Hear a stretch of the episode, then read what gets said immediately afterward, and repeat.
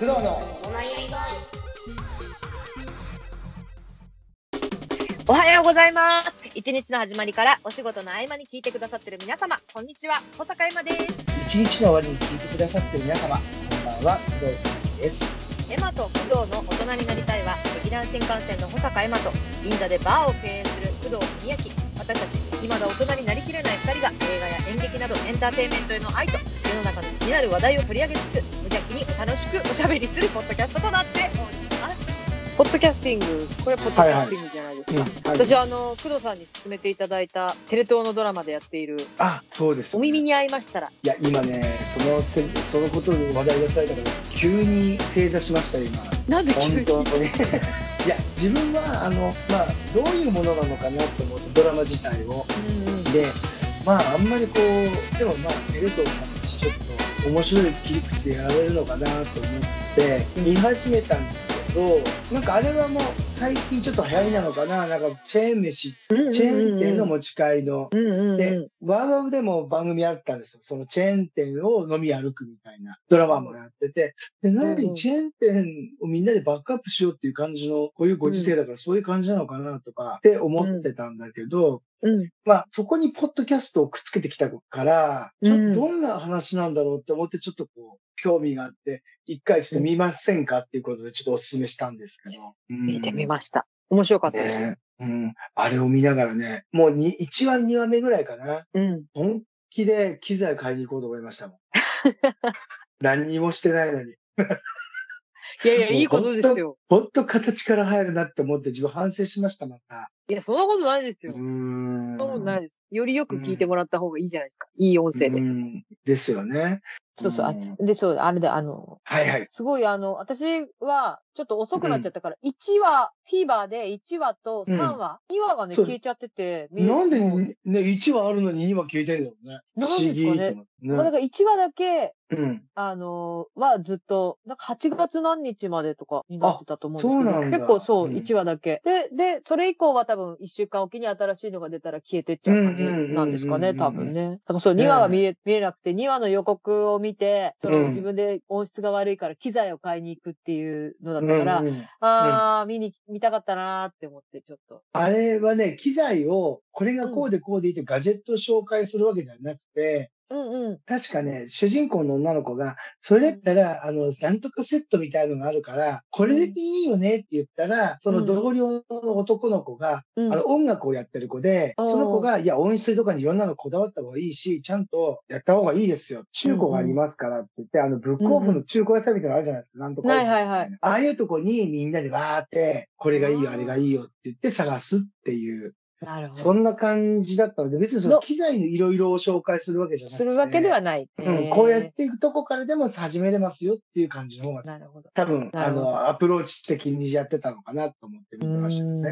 うんでもなんか、始めるまでの流れうん、とか、その主人公の女の子が、ううまく自分の言葉で喋れないっていう悩みがあって、それを訓練したい、どうやって訓練しようみたいなところから始まって、でも自分が好きなものだったら、すごい言葉にするのが。得意だったとか、あと昔実はすごくラジオが好きで、ラジオ、今でも撮っといてる好きな人のラジオの番組は冷蔵庫に入れて保存してるんだとか、なんかそういうところがどんどんどんどん合わさっていって、ポッドキャストをやるっていうところの流れに、こう、つながっていく感じとかも、うん。なんかすごく面白かったし、私的にはなんかとっても共感できる部分、私もそういう部分がある。自分が始めたところとん共感できる部分もあったし、あとほら、その、ま彼女はチェーン飯で喋るっていう、チェーン飯のことだったらいっぱい喋れる。まあ私とかだったら多分、その、エンターテインメント、自分が見た作品とか、そういうことで喋るとかってうん、いうことだと思うんですけど、うん、なんかその好きなもののことだったら喋れる。うん、うん、で、彼女がその好きなものを言う、好きって誰かに伝えないと、うん。好きが死んじゃうって、頭の中で好きが死んじゃうって、一話の中にそれが出てきて、すごいそれが面白くて、それにそうだそうだ言ってた誰かに言わなきか誰かに言わなきゃって、私はうん。これ、私の好きなものの話を誰かに伝えないとっていうう、ん。うん。うん。うん。そこからこう、始まっていくっていうのが、すごい、すごく共感、なんか、あ、わかる、わかるよっていう。うんだからなんかそれ、うんそれを見て始める人本当にいっぱいいるんじゃないかなって、ポッドキャストを。あ、でも自分も思いましたよ、それは。ん。こう自分、まあ別に言ってみたらネットに上がるわけだから、全世界の人が聞けるって配いう条件はありますけど、うんでも、自分の、ま、自己満足でやる部分にうん。誰かが共感してくれるっていうところがいいのかなってちょっと自分は思いましたけどね。そのうん。昔で言う、一、一昔前とは言わないですけど、うん、その一生懸命インスタでいいねを欲しがってるような時ととは違うなっていうアプローチの仕方が。そうですねうんそう。そう。ね、たくさん、たくさんいいねもらえればいいってんじゃなくて、それ数少ない共感できる同じ趣味を持った人たちのこううん集まりだったら結構もっと熱くなれるのかうん。のをちょっとこう見ながら思ってて、うん。でも自分もチェーン飯とか食べないんですよ、全然。そういうとこ行ったりとかしたことないので。あーうんうんうん自分で作っちゃうから、やっぱりなんでも。そう。ね、そうですよね、来るからね。でも、こういうの食べてみようかなと思いましたよ。その、あの、どういう味かもう純粋にね、チェーン飯うん純粋ににでそそそられたんだう。ん、うん、そうそうそうそう。で、ちょっとこれは、そう、アンチな話じゃないんですけど、うんうんその、お母さんとかの思い出とかがあるときに、そのチェーン飯が出てくると、あ、お母さんの味がチェーン飯になっちゃってるなっていう寂しさはあります。ああ、うんなるほどね。なんでこの、あのね、そうーん、なんかそれはちょっと自分としては、そうう、そうそうそう、思ね。ああ、なるほどね。あ、そこ、それ思わなかったけど、そっか、食そういうふうに思うんだ。食、そう、食卓の味がもう、お袋の味がなくなって、コンビニとかチェーン飯の味になっちゃってるんだな、この時代って。本当に残念に思うんですよ、それは。で確かにきっともう明らかにうん共働きのお母さん、そうそうそうそう。家族でっていうことだよね。きっとね、お母さんが仕事帰りで。だからそういう現実はもう全然もう否定できないので、うん。うん。うん、だからもうちょっと表現する方法が自分の中でね、番組に対してじゃなくて、なんかそういうアプローチができることがあるあるんじゃないかなって、ちょっと今こういろいろ考えたりとかしてます、おーあ、そこ、そこで何かちょっと、それが、何か引っかかるものがあったんですね。そう、それがもともと2年ぐらい前かな、まだ全然コロナとかならない時に、うん。うん。ゴールデンウィークだったか夏休みだったかに、その、うん。あのーまあ、コンビニでジュースかビールかなんか買いに行った時なんですよ。うんうんうん、そしたら、もう多分行楽ず疲れしてきた家族何人かが入ってきて、うんうんうん、それで、すいいからもう好きな、食べたいの好きなの頼み買いなさいよ、みたいな感じで、子供が、うん。なーい、じゃあ僕これ、とかって触って、うんうん、こう集めて、じゃあ会計すると結構いい金額なんですよね。ああいうのって、ジュース買って、お菓子買って、うんで、ご飯買ってって言ったら家族4人ぐらいになると、あっという間に6000円から7000円ぐらいかかるんですよ。うんうんうんうんうん。で、それを見ながら、わ、結構高くついてるなって思いながら、うーんって思ったけど、あ、この子たち、そうなんだよな、もう家庭の味はもう弁当なんだなってあ思うのはちょっと残念だなってこう思ったりもするんですよね。ーそうですん。ね。ちょっとね、あの、ドラマの筋から外れましたけどね。まあでも、そこに金銭が触れたんですね。お耳に合いましたら。反省もあるよ。うん。うんうん。反省もあるけど、反省部分としては、うんその、ちゃんと、まあ物語だから当然なんだけど、うん。エピソードがうん。あるっていう。そう、私、あと3話を見たんですけど、はいはいそはいはい。の、おべん、チェン飯を通して、人とうん。コミュニケーションを取っていくっていう、彼女がまあ成長していくうんうんうん物語にもちろんなってるんだとうん。思うんだけど、うんその、、うん。チェーン飯を通して、あうん。の、ひ人との交流が生まれて、うん。っていう話をそのまま、ポッドキャストでうん。喋るっていうのをしてて、うん。その自分の実体験をね。うんうん。でそれ多分自分が一リスナーとして聞いてたら、すごく共感するし、その人のそういう部分に共鳴するだろうなって思思ったの。一、自分が一リスナーだったとしたら。ら自分に帰った時に、自分がちゃんと自分の話をしないとダメだなって思って、自分が今日何があったとか、自分うんのその、うん。そういう話をもっとしていかない感じたこと感じたことうん。を、やっぱりもっと伝えていかないとダメだなって。その、なんだろう、何かを始めようかなっていうきっかけに遅れた感じがします。こう、あの子は、何かを締めようかな？ん？じゃあ、あな何かを始めようかなっていうきっかけ？ああ、始めようかなっていうきっかけ？うんうんうんうん。なんかそんな気にさせてくれるっていうか、本当に本当に。うん。うん。こうあの子うは、こう、わからなくっても、その、うん初めてポッドキャストっていうのをやろうとして、うん。あのー、マイクも最初何にもないところから始めてって、うんこう、あ、そうだ、その一歩をしないといけないよねって、何かを始めるきっかけを与えてくれたような気がしますね。あの、最。初って。うん。だからすごくいい、いいドラマだなと思いましたもん。そうそういう。やる気をさせるとかね。こういうことやるんだそうよとか。、そうそう。うんなんかそのハードルがうん。すごく、あの、そんなに高くない感じがした。その始めるっていうことうん。うん、のそう中でそうそうそう。、すごく自然と始まっていく然のが、、あの、リアリティもあったし、うん。自分も実際そういう風に始めた身としては、で、うんその始めた最初の放送の録音してる感じ、喋り始めた感じとかも、ああ、私もそうだったなと思って、すごい思い出した。見ながら。ねえ自分が最初にマイクで喋るっていうことをうん。し始めた。今、だいぶ慣れてきたけど、うん。うん。出すってことに。で今でも、そう、実はそんなに私は話すのが得意ではないんだよって。そうそう、ところもあったりするから、なんか、うんまあでも結果的にその話すとか人とコミュニケーションを取っていくことが、その、うん若干コンプレックスなところもあるから、うん。そこがこう、ね、彼女、主人公みたいと同じように広がってったらいいなって思う。ステうん人間としてのステップアップにつながってったらいいなと。非常にとても優しくて、なんかそんなハードルが高くなくて、うんそんなの夢物語だよみたいな感じもなくて、うんと。ても等身大でいいドラマだなと思いました。ねえ、はい。本当に。そしてまたね、うん毎回毎回ゲストに、あ、そうね、出てきますよね。レジェンドレジェンド DJ。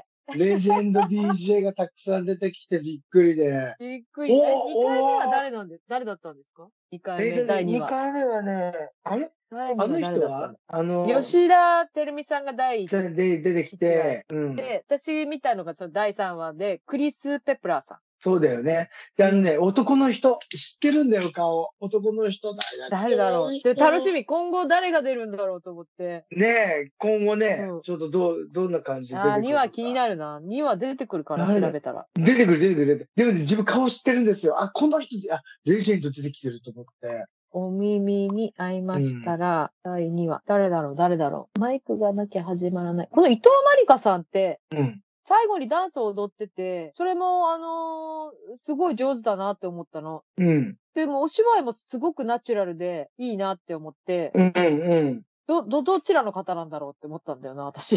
うん。ど、ど、どちらの方ですかって。あー、出てこないなそう、浜田真理さんも出てるんだよね。で、そうそうそうそうそうそうん。あー、で、出てこないなどっか出てこないかな第2話。誰だよ、レジェンド。レジェンド誰なんだろう映ったりもしてないなう。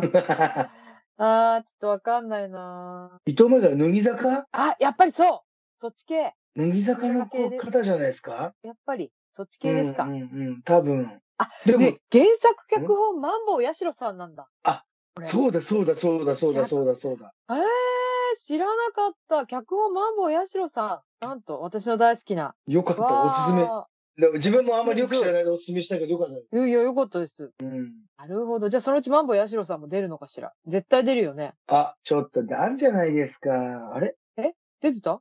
レジェンドパーソナリティ解禁されてますよ。え、本当？あの、後半の。え、どこで、どこで見たの？レジェンドパーソナリティで出したら出てくる？あのね、あの、いや、お耳に合いましたらの、あのーホームページっていうか、あ出、てき本当だ。あ、なんか出てきた。追加キャスト解禁。うん。写真がいっぱいあるけど、見つけられない。やつい、いあ、やつい一郎さんだったのかな？第2話。あ、ちょっと、かな？やつい一郎さんわかんないな。でも顔見たからね、あ、この人と思ったけど。ええー、うん。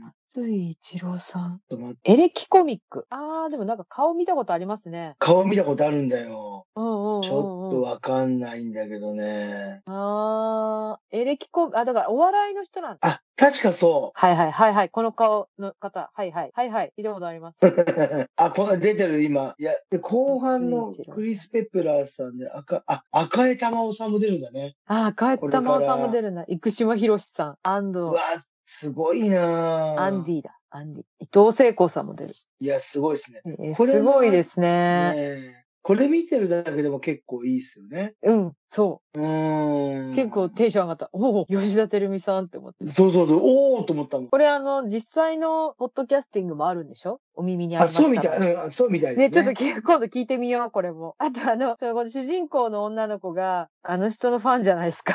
氷川きよしさんですね。そうそうそう。ずんどこの人。伊藤清さんもやってるのね。食べるもの系のそう。そうそうそう。私知らなかった料理好きなんですよね、あの人、確か。最近だけテレビ番組とかでもなんかちょっと料理のやったりしてるのは見てたけど、うん。へーと思って。ちょっとそれも聞いてみようと思った。ポッドキャスティング。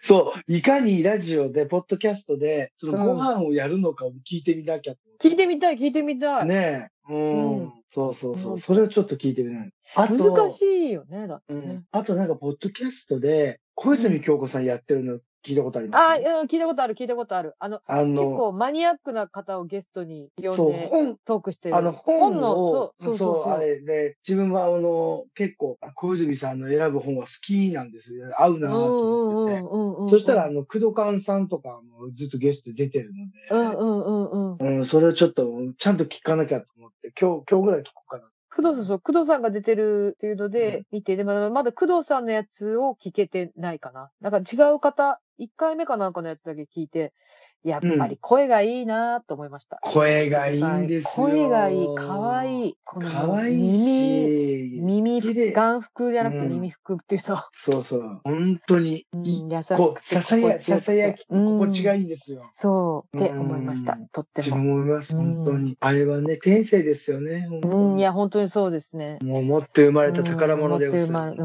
ん。声も可愛いっていう。ね、本当思いましたにいいね。も、いいう何でも持ってるね。何でも持ってるね。エンターテイナーですね、うん何でも持ってる。エンターーテイナー、さがでございます。うん。もう酒でね、喉を枯らしてる場合ではないんだと。それはそれでほら、この間も褒められてたじゃないですか、私のあの、ライブ配信の時に。が 来いや、た。心地よいです。酒焼けの声。ありがとうございます。えー心地よいです。いやいうや、ん本当にでも心地よいですよ。ああ、ありがとうございます。ちょっとね、もうちょっと自分の良さを引き出せるようになりなりたいと思います。うん、うん。うんうん。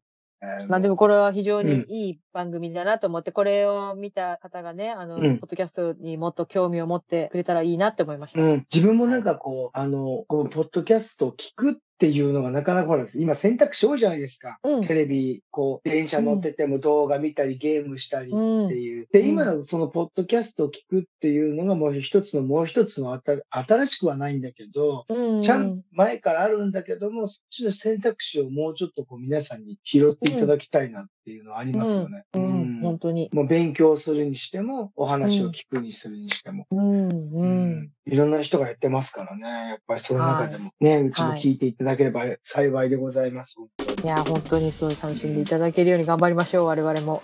頑張りましょう。もうちょっとね。というわけで、そろそろエンディングに参ろうかと思いますけれども、えーエマと工藤の大人になりたいでは、ご意見、ご希望、ご相談など、何でもメッセージの方をお待ちしております。